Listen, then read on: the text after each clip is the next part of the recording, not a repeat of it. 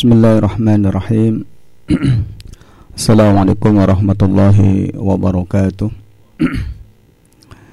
الحمد لله الذي جل وعلا أرسل رسوله بالهدى ودين الحق ليظهره على الدين كله وكفى بالله شهيدا اللهم ربنا اشرح لنا صدورنا ويسر لنا أمورنا اللهم انفعنا بما علمتنا وعلمنا ما ينفعنا وارزقنا علما اللهم صل على محمد وعلى آل محمد كما صليت على إبراهيم وعلى آل إبراهيم. وبارك على محمد وعلى آل محمد كما باركت على إبراهيم وعلى آل إبراهيم في العالمين إنك حميد مجيد. قال الله تعالى في كتابه الكريم يا أيها الذين آمنوا اتقوا الله حق تقاته ولا تموتن إلا وأنتم مسلمون. أما بعد. Para pemirsa, para pendengar rahimakumullah. Alhamdulillah atas rahmat dan karunia Allah Subhanahu wa taala di sore hari ini kembali kita diperjumpakan oleh Allah di forum ini dan mudah-mudahan semua yang hadir senantiasa mendapatkan limpahan rahmat dan karunia Allah Subhanahu wa taala. Amin. Baik, uh, insyaallah sore ini kira-kira 45 menit ke depan kita kembali membacakan hadis-hadis Nabi Shallallahu Alaihi Wasallam yang terdapat dalam kitab Adabul Mufrad yang disusun oleh beliau Al Imam Al Bukhari rahimahullah. Yaitu pada bab ke-41 nomor hadis 76 77 78 79 insyaallah ya dan juga hal berkaitan dengan itu yaitu bab man ala jariyata ini awahidah. Jadi bab yang menjelaskan orang tua yang alhamdulillah dikaruniakan oleh Allah ya seorang anak perempuan atau dua anak perempuan atau tiga anak perempuan Imam Bukhari mengatakan Haddasana Abdullah bin Yazid qala Haddasana Harmalah bin Imran Abu Hafiz At-Tujaibi An Abi Ushanah Al-Mu'afiri An Uqbah bin Amir Qala sami'tu Rasulullah sallallahu alaihi wasallam yaqul man kana lahu salasu banatin wa sabara alaihina. Wa kasahunna min jiddatihi kunna lahu hijaban minan nar. Telah menceritakan kepada kami yaitu Abdullah bin Yazid. Kala telah menceritakan kepada kami Harmalah bin Imran. Abu Hafiz At-Tujaibi An Abi Usyanah Al-Mu'afiri dari Uqbah bin Amir. Qala dia bercerita berkata sami tu Rasulullah sallallahu alaihi wasallam yaqul Aku mendengar Rasulullah sallallahu alaihi wasallam bersabda Apa sabda Nabi? Man kana lahu salasu banatin Barang siapa yang memiliki tiga anak perempuan Wasobaro alaihina dan sabar mendidiknya wakasa hunna dan memberikan pakaian kepadanya min jiddatihi dari kemampuannya maka kunna tiga anak perempuan itu lahu bagi orang tuanya hijaban sebagai penghalang minan nari dari neraka. Jadi hadis ini secara umum menjelaskan tentang keutamaan orang yang memiliki anak perempuan.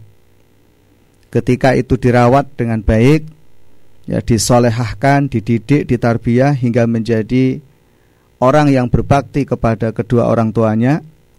Ketika menikah berbakti kepada suaminya, maka perempuan yang seperti itu akan menjadi syafaat bagi orang tuanya. Apa bentuk syafaatnya? Yaitu menjadi penghalang bagi orang tuanya dari neraka Allah Subhanahu wa taala. Baik kita sekalian hadis berikutnya karena berkaitan. Imam Bukhari mengatakan hadasana Al-Fadlu bin Tukain qala haddatsana Fitr an Syurahbil. Qala Sami'tu Ibnu Abbas anin Nabiyyi sallallahu alaihi wasallam. Qala Ma min muslimin tudrikuhu ibnatani fayuhsinu suhbatahuma illa adkhal illa adkhalatahu al jannah telah menceritakan kepada kami yaitu Al-Fadl bin Tukain Kala dia berkata telah menceritakan kepadaku yaitu Fitr dari Syurahbil Kala dia berkata, Sami itu Ibnu Abbas. Aku mendengar Ibnu Abbas radhiyallahu anhu meriwayatkan dari Nabi Shallallahu alaihi wasallam.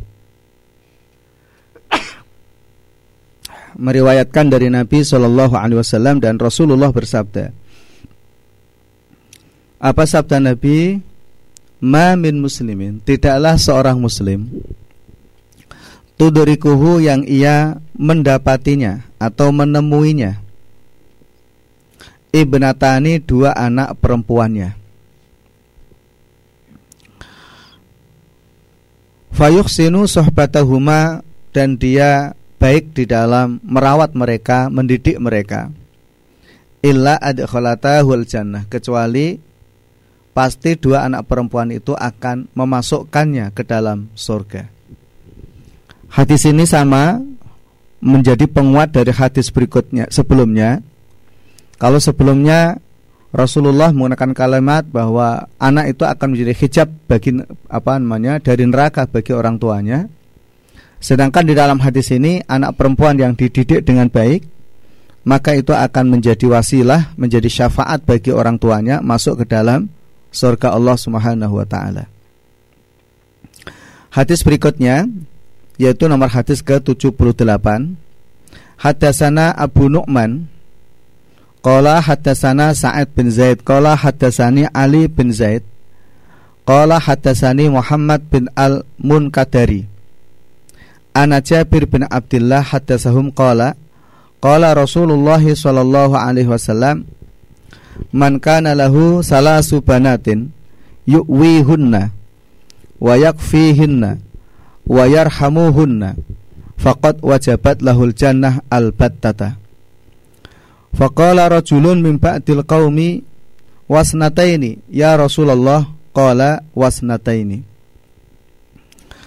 Imam Al-Bukhari mengatakan telah menceritakan kepada kami yaitu Abu Nu'man telah berkata menceritakan kepada kami yaitu Sa'id bin Zaid. Dia berkata telah menceritakan kepadaku Ali bin Zaid qala. Dia berkata telah menceritakan kepadaku Muhammad bin Al-Munkadir bahwa Jabir bin Abdullah menceritakan kepada mereka Rasulullah Shallallahu alaihi wasallam bersabda Apa sabda Nabi? Man kana lahu salasu banatin. Siapa pun orang yang memiliki tiga anak perempuan yang tiga anak perempuan itu yu'wi hinna. Ya. dia melindunginya dia menjaganya. Wayak hinna dan mencukupinya. Wayarhamuhunna dan mengasihinya. Fakot wajabat lahul jannah albatah pasti baginya masuk surga maka faqala rajulun min ba'dil sebagian dari mereka bertanya, "Ya Rasulullah, bagaimana kalau dua?" Maka Rasulullah mengatakan, "Dua juga sama." Para pemirsa, para pendengar rahimakumullah, tiga hadis ini 76, 77 dan 78 kita rangkum pembahasannya. Ini merupakan nikmat dan karunia Allah Subhanahu wa taala kepada orang tua yang memiliki anak perempuan Sekaligus juga ini memberikan penjelasan tentang keutamaan anak perempuan yang ada di dalam keluarga seseorang. Nah, para pemirsa rahmatullah, para pendengar, ini diangkat oleh Nabi Shallallahu Alaihi Wasallam mengingat pertama bangsa Quraisy, ya orang Quraisy secara keseluruhan, orang Quraisy ini di masa jahiliyah mereka ini malu kalau memiliki anak perempuan. Ya, mereka malu kalau memiliki anak perempuan. Bahkan mereka menganggap anak perempuan itu tidak ada harganya. Ya, hingga Allah ceritakan di dalam Al-Qur'an bahwa orang-orang jahiliyah ini kalau mereka memiliki anak perempuan muswadda wajhuhu wa huwa kazim. Wajahnya itu menjadi muram dan menahan amarah yang luar biasa. Mengapa demikian? Mereka menganggap anak perempuan itu tidak bisa diajak untuk berperang. Ya. Anak perempuan itu dianggap akan membawa hal yang buruk di dalam keluarga tersebut. Ya. Sehingga memang bangsa Arab pada saat masa-masa jahiliyah itu betul-betul memang tidak menghargai perempuan. Jadi kalau kita melihat sejarah Nabi Shallallahu Alaihi Wasallam sebelum beliau dilahirkan, bagaimana kondisi masyarakat Quraisy, bangsa Quraisy pada saat itu sikap mereka terhadap perempuan.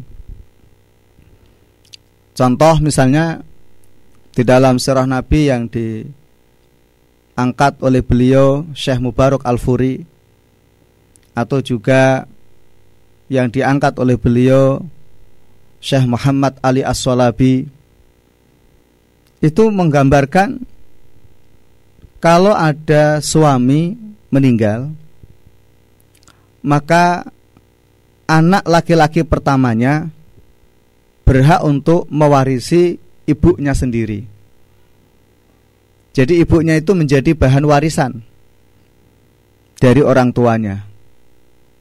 Ya terserah anaknya karena itu adalah warisan. Betapa hinanya seorang anak yang kemudian memperlakukan seorang ibu seperti itu. Karenanya Islam mengangkat derajat mereka yang dari kehinaan itu menuju kepada kemuliaan. Allah Subhanahu wa taala menempatkan perempuan dan juga menempatkan status kedudukan seorang ibu menjadi sesuatu yang mulia di hadapan Allah Subhanahu wa taala. Bahkan bisa menjadi pintu surga bagi anak manakala anak ini berbakti kepada ibunya. Demikian pula pernikahan-pernikahan yang terjadi di antara mereka pun juga sesuatu yang tidak memiliki moral dan tata krama kemanusiaan. Misal yang diceritakan di dalam sejarah tersebut. Kalau ada seorang perempuan kepingin memiliki anak, maka cukup dia menuliskan sesuatu di depan rumahnya, di depan pintu rumahnya. Siapa yang mau menikahiku silahkan. Maka datanglah satu laki-laki dan menggaulinya, terus kemudian pergi. Datanglah lagi begitu sampai kira-kira 10 anak laki-laki sampai kemudian perempuan itu hamil ketika perempuan yang hamil dan kemudian melahirkan seorang anak, maka didatangkanlah ya seorang ahli nasab pada saat itu dan semua laki-laki yang pernah menggaulinya itu dihadirkan juga. Sampai kemudian ditunjuk, oh anak ini mirip si fulan. Maka si fulan wajib menikahi secara resmi kepada perempuan tersebut. Nah, sungguh para pemirsa, para pendengar rahimahumullah, itulah di antara sekilas tentang kondisi dan situasi masyarakat Quraisy pada saat itu. Bagaimana pandangan mereka terhadap perempuan. Nah, maka ketika Islam itu hadir di tengah-tengah mereka, cahaya Islam yang dibawa oleh Rasulullah Muhammad Sallallahu Alaihi Wasallam memuliakan perempuan. Termasuk apa yang disampaikan oleh Nabi di sini. Ya, coba para pemirsa direnungkan hadis Nabi tersebut ya ketika keluarga itu ada anak perempuan dan anak perempuan itu diasuh dengan baik, dikasih sayangi dengan baik, hingga anak perempuan ini menjadi anak yang solehah. Dia berbakti kepada kedua orang tuanya. Ketika berkeluarga dia berbakti kepada suaminya gitu. Maka anak ini bisa menjadi syafaat bagi orang tuanya. Ya. Bisa menjadi penolong bagi orang tuanya. Di sini disebutkan oleh Nabi kunna lau hijaban minan nar menjadi apa hijab penghalang dari neraka atau kemudian anak ini bisa menjadi syafaat menjadi penghantar bagi orang tuanya masuk ke dalam surga Allah Subhanahu wa taala. Nah, oleh karena itu yang kedua bahwa hadis ini pun juga memberikan penjelasan tentang pentingnya orang tua memperhatikan anak perempuan, dijaga dengan sebaik-baiknya. Ya. Di situ ada kalimat yu'wihinna wa yakfihinna wa yarhamuhunna. Melindunginya, menjaganya, mencukupinya dan mengasihinya. Itulah tarbiyah yang harus dilakukan oleh orang tua kepada anaknya. Agar anak ini kelak menjadi syafaat bagi orang tuanya, menjadi penolong bagi orang tuanya untuk mendapatkan kemuliaan di sisi Allah Subhanahu wa taala. Nah, kalau kita melihat ini, para pemirsa, para pendengar rahimakumullah, kita bisa juga misalnya merenungkan hadis Nabi sallallahu alaihi wasallam. Idza mata al-insanu inqata amaluhu illa min salasin. Ketika manusia itu wafat, amal semua amalnya itu diputus atau terputus. Ya, ketika orang itu sudah meninggal, maka dia tidak lagi bisa berbuat apa pun, sholat, zakat, puasa, nggak bisa dia. Ya, dia tidak bisa berbuat apa pun gitu. Ya. Tetapi ada amal yang masih terus mengalir. Dari siapa? Waladun solihun yaitu dari anak soleh. Jadi ketika dalam keluarga tersebut ada anak laki-laki yang soleh, ada anak perempuan yang solehah, maka anak ini bisa memberikan syafaat kepada kedua orang tuanya. Apalagi Bapak Ibu sekalian para pendengar rahimakumullah Ketika misalnya dalam keluarga tersebut anaknya ini adalah yang hafal Al-Qur'an, mengamalkan Al-Qur'an gitu ya. Hafal Al-Qur'an dan mengamalkan Al-Qur'an. Maka Allah Subhanahu taala akan memuliakan orang tua tersebut. Ya. Allah Subhanahu taala akan memuliakan orang tua tersebut. Ditempatkan di singgasana yang paling indah. Tidak ada keindahan kecuali singgasana itu. Dan lebih indah daripada singgasana-singgasana yang ada di dunia ini. Para pemirsa, para pendengar rahimakumullah. Inilah sebuah kemuliaan yang dihaturkan oleh Nabi Shallallahu alaihi wasallam kepada orang tua ketika mereka memiliki apa? anak perempuan. Baik, di hadis berikutnya Rasulullah Shallallahu Alaihi Wasallam menjelaskan tentang tiga anak. Apakah mutlak itu tiga? Ya. Maka memang ini menjadi juga diskusi di kalangan para ulama karena di beberapa hadis ini menyebutkan tiga dan dua. Di hadis 76 Rasulullah mengatakan mangkan dalahu salah subanatin. Jadi tiga anak perempuan. Ya, di hadis nomor 77 menjelaskan tentang ibnatani, dua anak perempuan. Ini, di hadis 78 Rasulullah juga menjelaskan tentang salah subanatin, tiga anak perempuan. Apakah itu sifatnya mutlak? Ya, atau bagaimana? ketika melihat jawab apa namanya pertanyaan seorang sahabat kepada Nabi, "Ya Rasulullah, wasnata ini, bagaimana kalau dua anak perempuan gitu?" Maka Nabi menjawab, "Juga dua anak perempuan gitu." Nah, ini memberikan satu gambaran. Para pemirsa rahimakumullah. Keutamaan di dalam rumah itu ada dua anak perempuan. Bagaimana kalau hanya satu gitu? Sebagian ulama mengatakan iya. Yang utama adalah bahwa ketika di dalam keluarga tersebut ada anak perempuan, ditarbiyah dengan baik, dididik dengan baik, hingga dia menjadi orang yang berbakti kepada agamanya, berbakti kepada kedua orang tuanya, jika berkeluarga berbakti kepada suaminya, maka sungguh itu adalah syafaat bagi orang tuanya. Baik, kemudian berikutnya adalah Bab yang ke-42 Bab man ala salasa akhwatin Yaitu bab orang yang ala menafkahi atau menanggung beban hidup Salah akhwatin tiga saudari perempuan Misalnya dalam keluarga tersebut ada tiga anak perempuan Maka yang menafkahi adalah bisa kakaknya atau bisa adiknya atau keluarga yang lain. Imam Al-Bukhari mengatakan Haddasana Abdul Aziz bin Abdullah qala Haddasani Abdul Aziz bin Muhammad An Suhel bin Abi Saleh An Sa'id bin Abdurrahman bin Mukmil An Ayub bin Bashir Al-Ma'awiyi An Abi Sa'id Al-Khudri anna Rasulullah sallallahu alaihi wasallam qala la yakunu li ahadin salasu banatin aw salasu akhawatin fayuhsinu ilaihinna illa dakhulal jannah.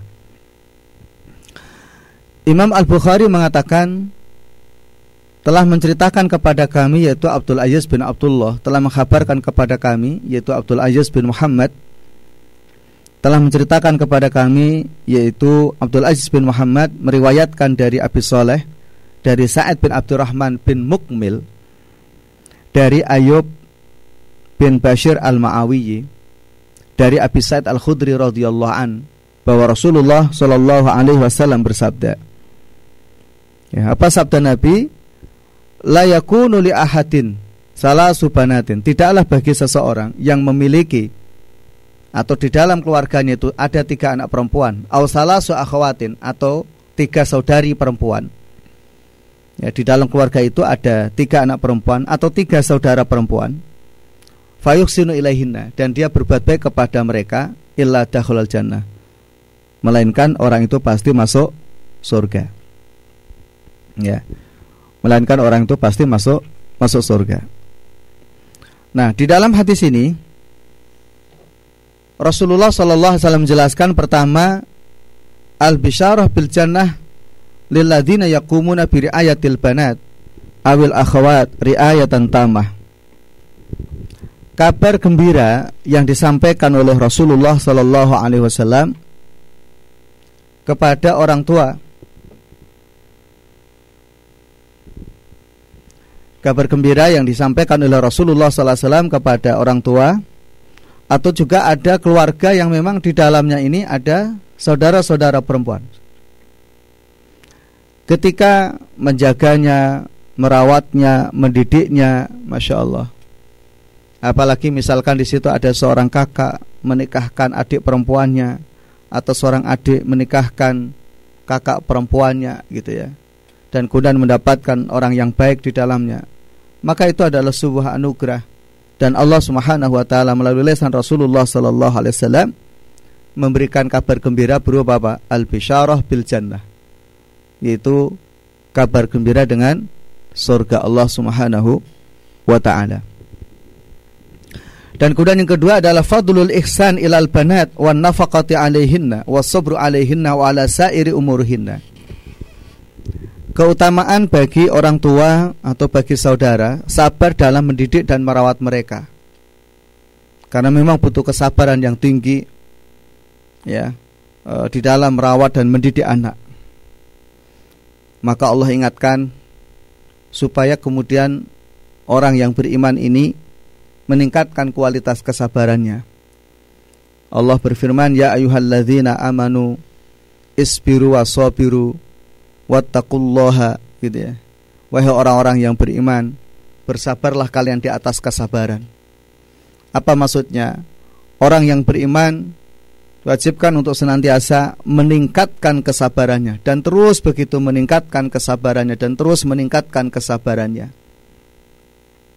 Ya. Dan diiringi dengan bertakwa kepada Allah dan kemudian melakukan ribat. Ya, isburu wasabiru warabitu wattaqullaha la'alakum tuflihun. Maka orang itu akan sukses. Maka di sini yang ditekankan oleh Nabi juga sabar ya di dalam mendidik mereka, sabar dalam merawat mereka, sabar dalam mendampingi mereka sampai betul-betul mereka menjadi orang yang salihah, menjadi orang yang kemudian diridhai oleh Allah Subhanahu wa taala. Maka siapa pun yang melakukan perbuatan itu menjaganya, memuliakannya, maka Allah berjanji mereka akan dimasukkan ke dalam surga Allah Subhanahu wa taala. Baik, kemudian berikutnya adalah bab 43 ya, babu fadlu man ala ibnatahu al-mardudah. Yaitu bab yang menjelaskan tentang keutamaan orang ya yang ala ibnatahu menanggung anak perempuannya ya al-mardudah yang dikembalikannya. Imam Al-Bukhari mengatakan Haddasana Abdullah bin Saleh Qala haddasani Musa bin Ali An abihi anan nabiyya sallallahu alaihi wasallam Qala li Suraqah bin Ju'shum. Ala atulluka ala azami sadaqah aw min a'zami sadaqah? Qala bala ya Rasulullah. Qala ibnatuka mardudatan ilaika laisa laha kasibun ghairuka. Rasulullah katakan kepada Suraqah bin Ju'shum Maukah kamu aku tunjukkan kepada satu hal Bersedekah yang paling besar nilainya A'zamu sodaqah gitu. Sodaqah yang paling besar nilainya Maka Ju'shum menjawab Bala ya Rasulullah Baik ya Rasulullah Maka kemudian Rasulullah katakan Ibnatuka mardudatun ilaika Yaitu anak perempuanmu yang dikembalikan kepadamu. Laisal hakasibun dan tidak ada yang memberinya nafkah kecuali hanya engkau.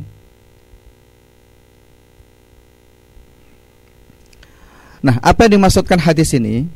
Para pemirsa, para pendengar rahimakumullah. Misalnya di dalam keluarga tersebut ada anak perempuan yang sudah berkeluarga dan kemudian dicerai oleh suaminya.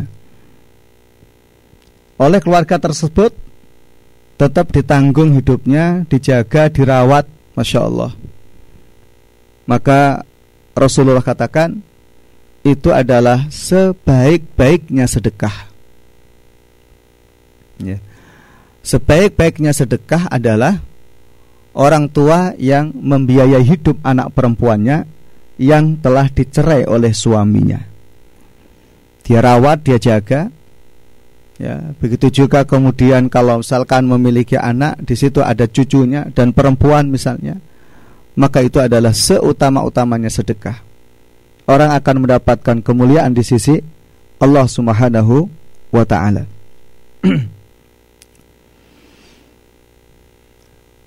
Karena memang begini kadangkala di masyarakat eh, ketika seorang anak perempuan yang sudah dinikah oleh seorang laki-laki memang secara tanggung jawab moral bukan lagi urusan orang tuanya. Tetapi justru di dalam Islam memberikan arahan kepada orang tua anak perempuannya yang sekalipun sudah berkeluarga dianjurkan tetap dipantau dilihat agar tetap terjaga kemuliaannya. Kalaupun toh misalnya qadarullah anak perempuan tersebut dicerai oleh suaminya, maka orang tua wajib menampungnya, mendampinginya sebagaimana sebelumnya. Walaupun kadangkala di masyarakat seperti itu karena sudah dianggap dewasa dan semuanya akhirnya hidup sendiri. Justru di dalam Islam kalau masih memiliki keluarga, maka dianjurkan untuk kembali kepada keluarganya. Ya. dianjurkan untuk kembali kepada keluarganya. Tidak meninggalkannya, tidak menjauhinya. Ya. Dan tetap menjaganya termasuk di dalamnya adalah menanggung nafkah hidupnya.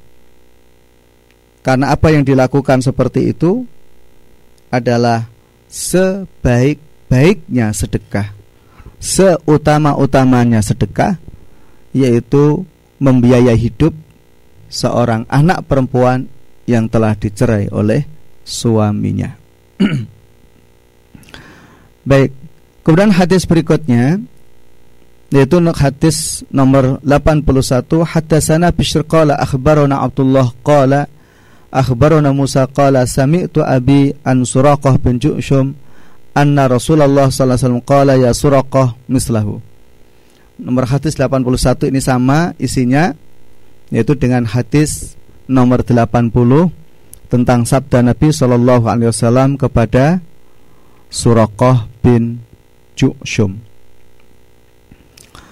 Hadis berikutnya Imam Bukhari mengatakan haddatsana Haywah bin Shureh qala haddatsana Baqiyah an Bahirin an Khalid anil Middam ibnu Ma'di Kariba annahu sami'a Rasulullah sallallahu alaihi wasallam yaqul ma at'amtu nafsaka fahuwa laka sadaqatun wa ma at'amta waladaka fahuwa laka sadaqatun wa ma at'amta zawjaka fahuwa laka sadaqatun wa ma khatimaka fahuwa laka sadaqatun. Imam Bukhari mengatakan telah menceritakan kepada kami yaitu Haywah bin Syureh kala dia berkata telah menceritakan kepada kami yaitu Baqiyah an Bakhir dari Bakhir meriwayatkan dari Bakhir dari Khalid dari Al-Mikdam bin Ma'di Kariba bahwa dia mendengar Rasulullah Shallallahu Alaihi Wasallam bersabda. Apa yang disabdakan oleh Nabi? Ma at'amta nafsaka. Uang yang engkau belanjakan untuk memberi makan kepada dirimu fahuwalaka sodakoh maka itu adalah sedekah untukmu. Begitu juga wama anta waladaka fahuwalaka sodakoh uang yang kau belanjakan untuk anakmu yang kau berikan makan kepada anakmu maka itu juga sedekah bagimu. Begitu juga makanan yang kau berikan kepada istrimu maka itu adalah sedekah bagimu. Dan juga apa yang kau berikan kepada pelayanmu itu juga sedekah bagimu. Para pemirsa rahimakumullah hadis ini secara keseluruhan menjelaskan tentang keutamaan bersedekah kepada orang terdekat. Seorang suami kepada istrinya, seorang ayah kepada anaknya. Semua biaya hidup yang diberikan kepada mereka itu bernilai sodakoh di hadapan Allah. Ya, itu bernilai sodakoh di hadapan Allah Subhanahu wa taala. Begitu juga sebaliknya. Ya, ketika seorang istri memberikan sesuatu kepada suaminya, anak kepada orang tuanya, itu juga sedekah. Dan itu termasuk sebaik-baiknya sedekah. Adalah sedekah yang diberikan kepada orang yang paling dekat emosionalnya dengan orang tersebut. Suami kepada istri, istri kepada suami, orang tua kepada anak, dan anak kepada orang tua. Ketika itu diniatkan ikhlas lillahi subhanahu wa ta'ala Maka sungguh itu bernilai pahala di sisi Allah subhanahu wa ta'ala. Maka kalau kita melihat seperti ini ya Betapa besar pahala seorang suami Yang dia bekerja keras ya Dan kemudian hasilnya dia berikan kepada keluarganya Maka itu bernilai pahala yang besar di sisi Allah subhanahu wa ta'ala Begitu juga misalnya seorang istri dia diberi kemudahan oleh Allah untuk mendapatkan tambahan rezeki misalnya ya maka itu juga ketika diberikan kepada suaminya keluarganya itu juga bernilai pahala sedekah yang besar di sisi Allah Subhanahu wa taala.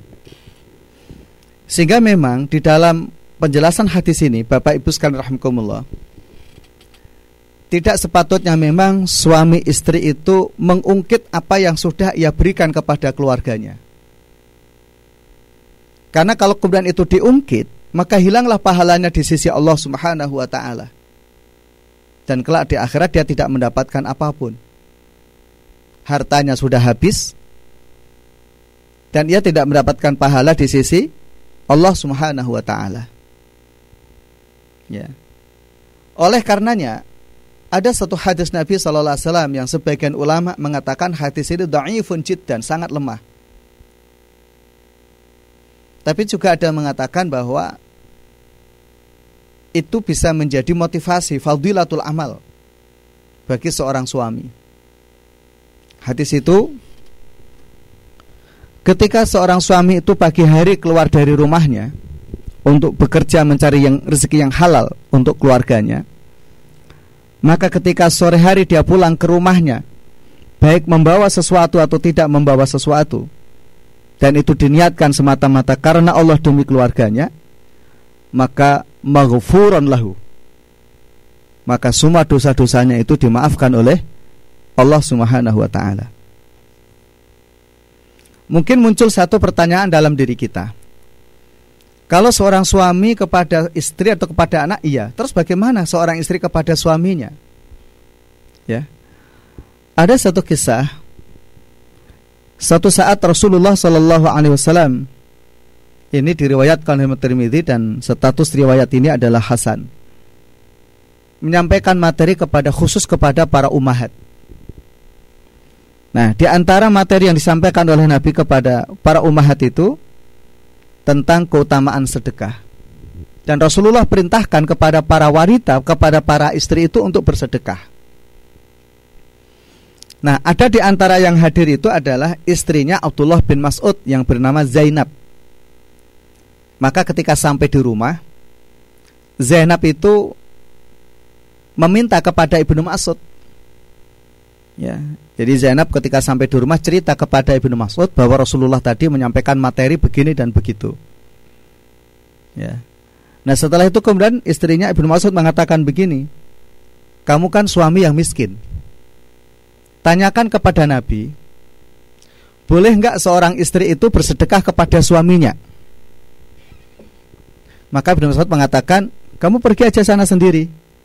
Tanya sendiri kepada Rasulullah Shallallahu Alaihi Wasallam. Maka Zainab ini berangkat menuju rumah Nabi Shallallahu Alaihi Wasallam dan kemudian tidak bertemu dengan Nabi.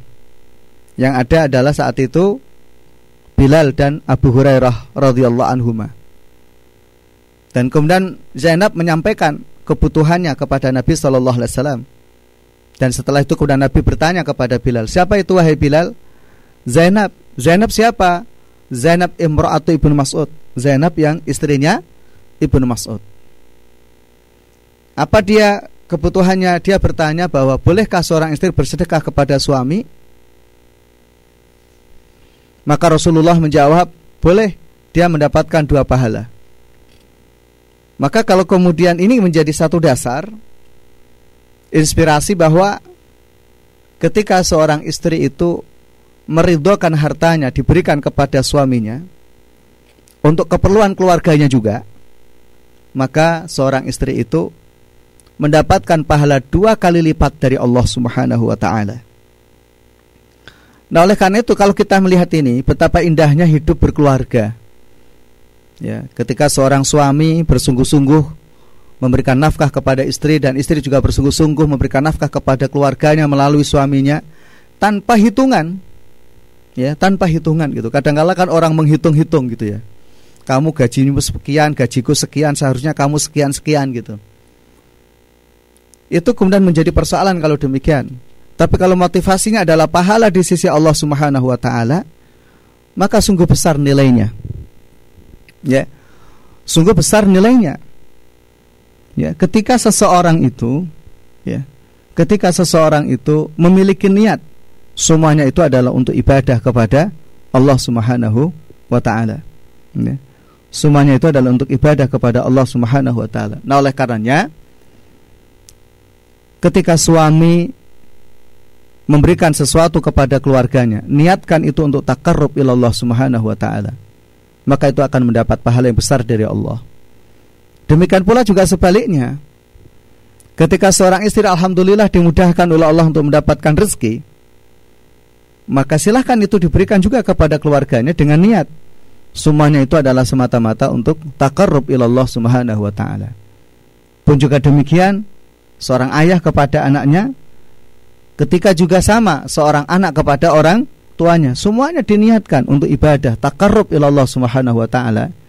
Maka semuanya itu akan mendapatkan kemuliaan yang besar dari Allah subhanahu wa taala dan pahala yang berlipat dari Allah.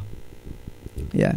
Hadis yang disampaikan oleh Nabi di sini sungguh sangat indah karena semua apa pun yang diberikan oleh anggota keluarga kepada keluarganya itu bernilai sedekah dan itu pahala di sisi Allah Subhanahu wa taala. Ya, selain bahwa itu adalah sebuah kewajiban, memang demikian. Tetapi bahwa itulah karunia Allah Subhanahu wa taala. Sehingga hidup dalam berkeluarga itu memiliki banyak pahala, salah satu di antaranya adalah di situ. Ya. Maka penting sekali antum yang sudah waktunya berkeluarga, maka berkeluargalah dengan niat untuk takarrub kepada Allah Subhanahu wa taala.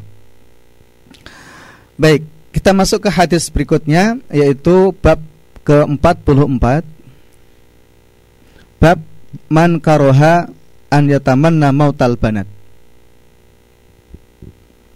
Bab tentang orang yang apa namanya mengharapkan kematian anak perempuannya. Masya Allah. Ini diangkat juga ini oleh beliau Imam Bukhari. Beliau mengatakan haddasana Abdullah bin Abi Syaibah qala haddasana Ibnu Mahdi an Sofyan an Osman bin Al Haris an Abi Ar-Rawa' an Ibnu Umar anna rajulan kana indahu walahu banatun fatamanna mautahunna faghadiba Ibnu Umar faqala anta tarzuquhunna Imam Bukhari menceritakan telah menceritakan kepada kami yaitu Abdullah bin Abi Syaibah. Dia berkata telah bercerita kepada kami yaitu Ibnu Mahdi. Meriwayatkan dari Sofyan dari Osman bin Al Haris dari Abi Al Wara dari Abdullah bin Umar. Anna rajulan kana indahu. Ibnu Umar ini memiliki kawan, memiliki sahabat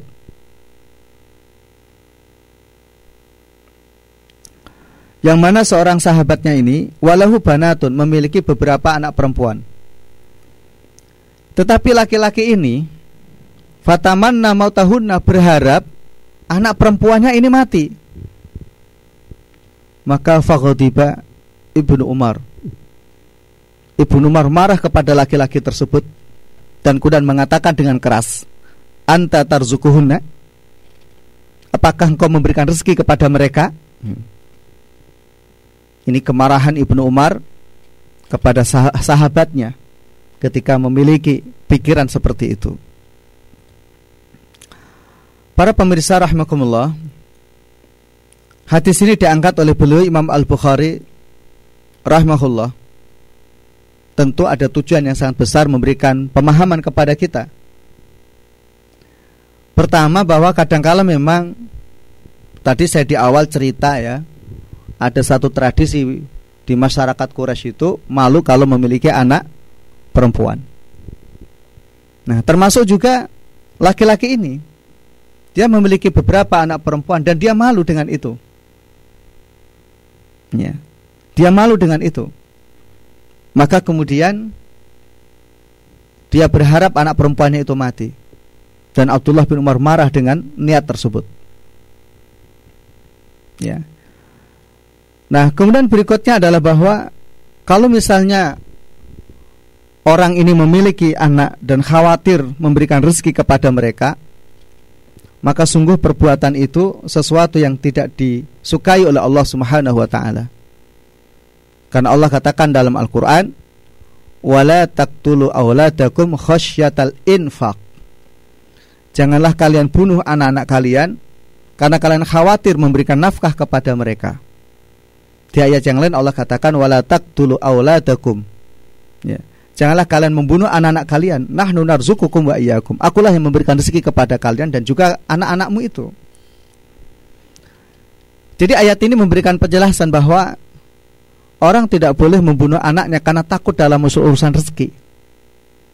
Karena sesungguhnya anak ketika Allah kehendaki lahir di muka bumi ini rezekinya itu sudah ditanggung oleh Allah.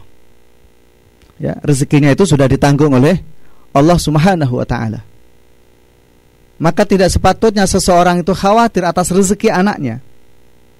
Ya, atas rezeki anaknya karena itu sudah diatur oleh Allah Subhanahu wa taala. Dan Allah Maha Kuasa atas segala sesuatu. Nah, tentunya orang yang beriman kepada Allah Subhanahu wa taala tidak sepatutnya takut terhadap bagian rezeki yang sudah Allah Subhanahu wa taala tetapkan untuk hambanya. Maka Allah katakan di dalam Al-Qur'an, wa ma min dabatin fil ardi illa 'ala Allahi rizquha wa mustawda'aha Tidak ada satupun makhluk yang melata di muka bumi ini kecuali Allah Subhanahu wa taala telah mengetahui tempat rezekinya. Dan manusia itu pasti akan mendatangi apa? Takdir rezekinya dan itu pasti. Nah, oleh karenanya Ibnu Umar radhiyallahu anhu marah kepada laki-laki tersebut karena seakan-akan dia telah melupakan Allah zat yang maha pemberi rezeki. Dan juga tidak boleh orang tua itu berharap anaknya mati itu tidak boleh. Kalaupun toh misalkan ada lintasan pikiran-pikiran seperti itu, sungguh itu adalah minas syaitan. Dan orang wajib beristighfar atas hal tersebut. Ya. Orang wajib beristighfar kepada Allah Subhanahu wa taala, bertobat kepada Allah. Sekiranya di dalam pikiran seseorang itu ada lintasan-lintasan seperti itu. Nah, maka dalam kaitan ini sedikit menyinggung para pemirsa rahmatullah tentang istilah keluarga berencana. Ya, istilah keluarga berencana. E, kalau anjuran pemerintah, keluarga berencana itu yang dimaksudkan adalah anak itu cukup apa? Dua saja. Ya, bahkan ada juga orang yang hanya pengen punya anak satu. Bahkan lucu, ada satu yang saya temui saya dapat itu mohon maaf orang menikah tapi nggak mau punya anak. Jadi anaknya itu istrinya itu diharamkan hamil. Nah, sehingga sudah sekian lama mereka berkeluarga tidak dikaruniai keturunan Allah karena memang ada keinginan supaya tidak punya anak. Ketika ditanya kenapa begitu, ya malas ngurusnya aja gitu. Jadi ya nggak tahu pikiran seperti itu ada faktanya itu ada gitu. Ya, ada juga orang yang pengen punya anak cuma satu saja. Kenapa? Nggak mau lebih dari satu, males ngurusnya dan macam-macam gitu. Nanti biayanya bagaimana, hidup bagaimana? Wong seperti ini aja susah dan seterusnya. Monggo lah gitu ya. Tetapi para pemirsa rahmakumullah, tentu orang yang beriman kepada Allah Subhanahu wa taala, Allah sudah ingatkan, Allah nasihatkan. Ya, bahwa yang menanggung kehidupan Seluruh makhluknya itu siapa? Allah. Jadi menanggung kehidupan keluarga kita, anak-anak kita, hakikatnya bukan kita, Allah. Ya. Manusia hanya perantara saja untuk datangnya rezeki. Dan itu sesuatu yang harus kemudian kita fahami.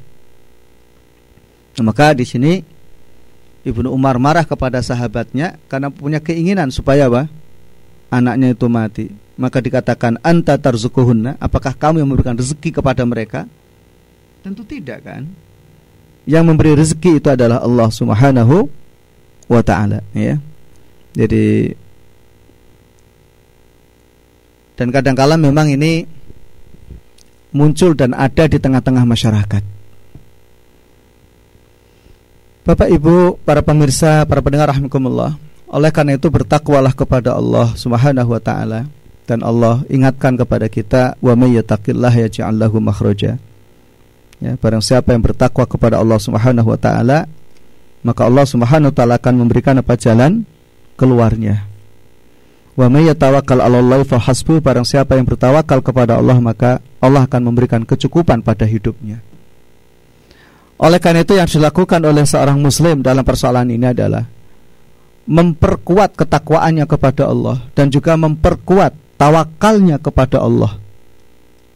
Karena sungguh kita hidup bukan karena kehendak kita, tetapi adalah sudah menjadi kehendak Allah Subhanahu wa taala.